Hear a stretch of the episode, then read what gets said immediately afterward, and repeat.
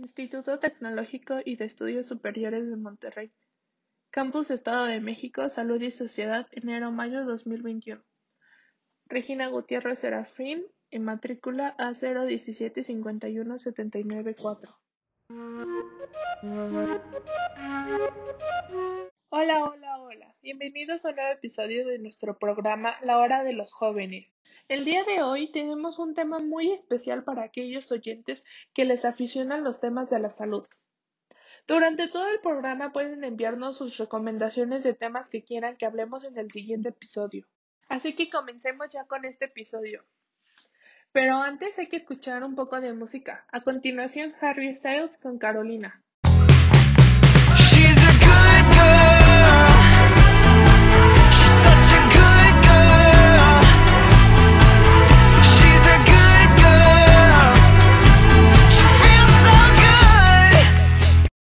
Después de ese corte musical, el día de hoy estaremos hablando de una enfermedad que afecta al sistema respiratorio.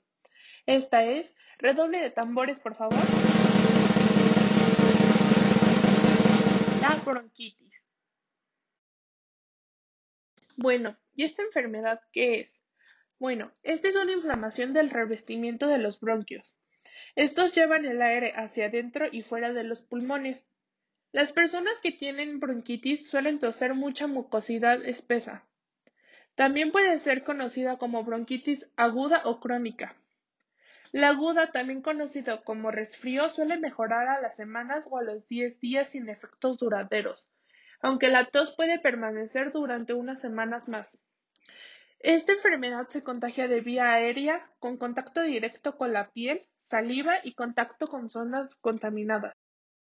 Algunos signos y síntomas de esta enfermedad serían la tos, producción de mucosidad, que puede ser transparente, blanca, de color gris amarillento o verde, y rara vez puede presentar manchas de sangre.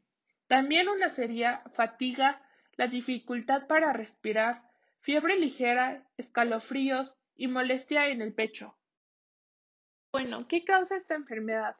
Bueno, la bronquitis aguda es causada mayormente por un virus. Generalmente es el mismo virus que causa la influenza o los resfríos. Bueno, y lo más importante, ¿qué órganos afecta esta enfermedad? Bueno, afecta la nariz, los senos paranasales y la garganta. Bueno, con lo antes descrito podemos saber que las personas más susceptibles para adquirir esta enfermedad son los niños y adultos mayores y su temporada estacional de la bronquitis es en el invierno donde tiene más apogeo.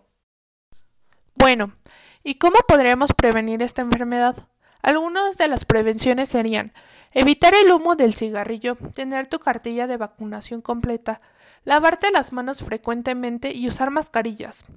El tratamiento de esta enfermedad sería es el medicamento para la tos, un inhalador y medicamentos para disminuir la inflamación y abrir las vías aéreas de los pulmones. Sin embargo, la mayoría de los casos de bronquitis son causados por infecciones virales y los antibióticos no resultan eficaces. Y ahora, ¿cómo esta enfermedad se podría relacionar con el COVID? Bueno, muchas veces el tener bronquitis hace que te contagies de COVID de una manera más rápida y en varios casos no sobrevives o tus pulmones quedan muy dañados y es por eso que debemos de cuidarnos mucho. Los casos siguen aumentando y no hay lugares en los hospitales para que te atiendan. Bueno, a continuación tenemos un invitado muy especial. Es la señorita Jimena Gutiérrez y esta nos va a describir lo que es estar enferma de bronquitis. Soy Jimena y estuve enferma de bronquitis. Bueno, al estar enferma de bronquitis a grandes rasgos es estar tosiendo la mayoría del tiempo. A veces se me iba el aire y me ponía roja. Sin embargo, ya acudí al doctor. Este me dio un descanso y un nebulizador para tratarlo. Muchas gracias, señorita Jimena, por compartirnos su experiencia. Es muy amable por darnos estos minutos de su tiempo.